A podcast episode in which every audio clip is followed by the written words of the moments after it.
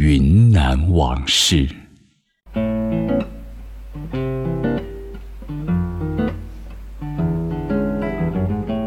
生生不息的富滇银行。在清朝，财政实行的是高度中央集权的管理体制。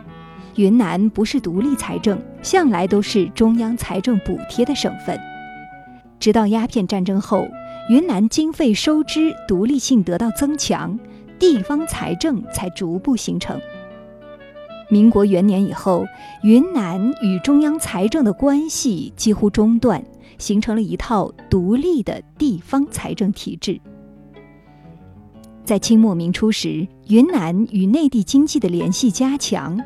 跨地区的资金调拨、民间借贷也逐步发展起来，形成了官府、钱庄、票号、当铺、民间从会等多种金融方式并存的格局。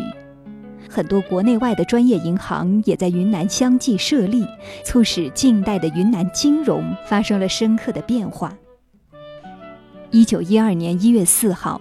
云南财政司实业司报请云南都督府批准成立云南工钱局，这个工钱局后来被改名为富滇银行。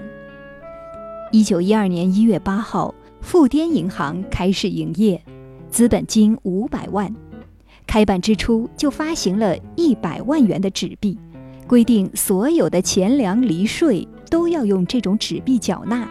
军饷官俸也用这种纸币来支付。在开办的初期，富滇银行准备很充足，信用良好，营业状况很兴旺。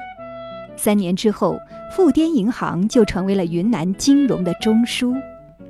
到一九二四年，富滇银行的分行办事处已经推广到了四十多处，全省的金融都被富滇银行所支配。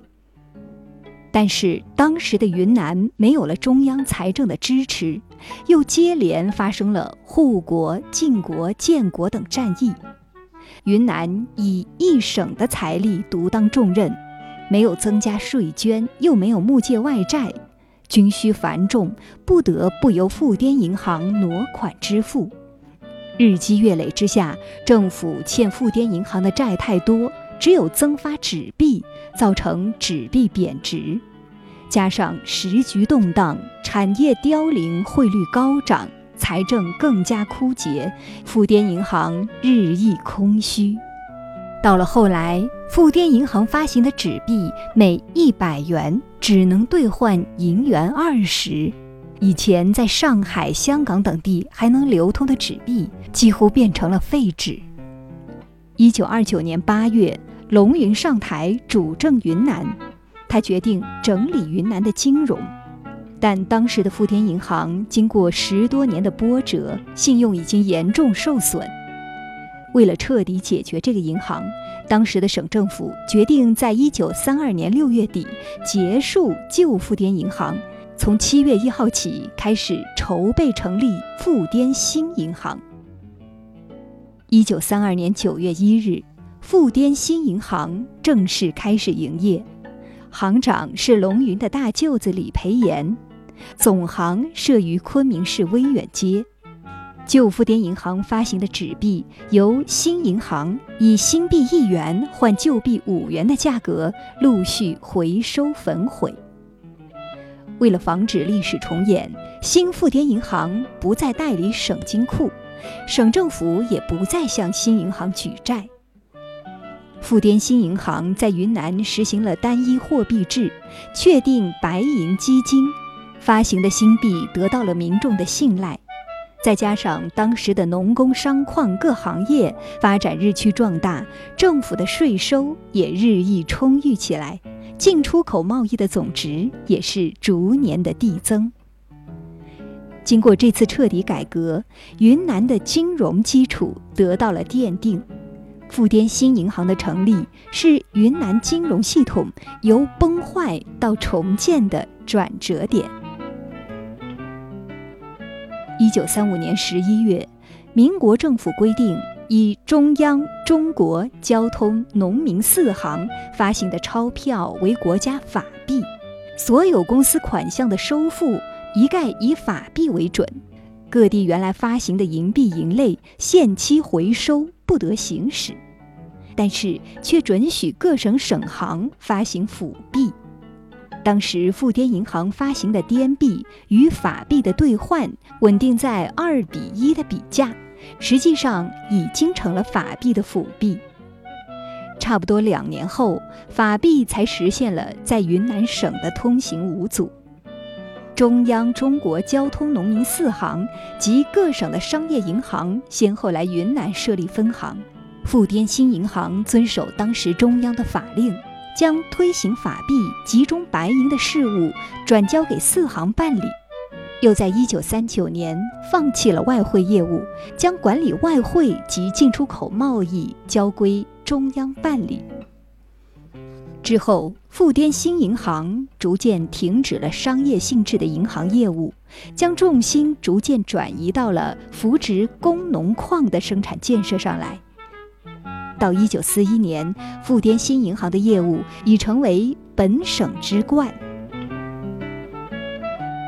一九四二年，日军登陆仰光，宛丁、腾冲、龙陵相继沦陷，滇缅公路中断，进出口贸易终止，云南的金融大幅萎缩，政府为了维持抗战，不得不增发巨额纸币，导致通货膨胀，物价大涨。几乎无法抑制。一九四五年八月，日本无条件投降，消息传到云南，狂欢庆祝之余，却发生了各种外币、黄金、花纱、棉布及日用百货被大量抛售，价格急跌的状况，金融市场变得恐慌起来，昆明的资金被大量抽走，经济中心的地位也随之丧失。抗战胜利后，云南地方当局与国民党中央的矛盾日益加剧，发生了中央银行拒付富滇银行在该行的存款，卢汉也在云南抵制银元券等冲突。一九四六年一月，卢汉主政的云南省府在筹组云南人民企业公司时，依据富滇新银行的资本来源，将其划归为云南人民企业公司。一九四九年九月，富滇新银行并入了云南省银行。在这个名字沉寂了五十八年之后，二零零七年十二月三十日。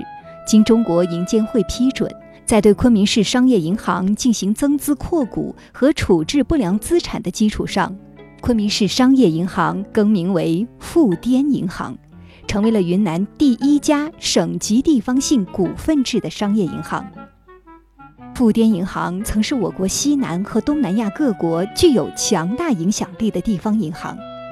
新中国的富滇银行继承了它的历史文化价值，又赋予了它新的内涵和生命力。二零二零年三月九日，二零一九年中国银行一百强榜单发布，富滇银行排名第七十五位。感谢收听《云南往事》，我是金潇，下期节目再会。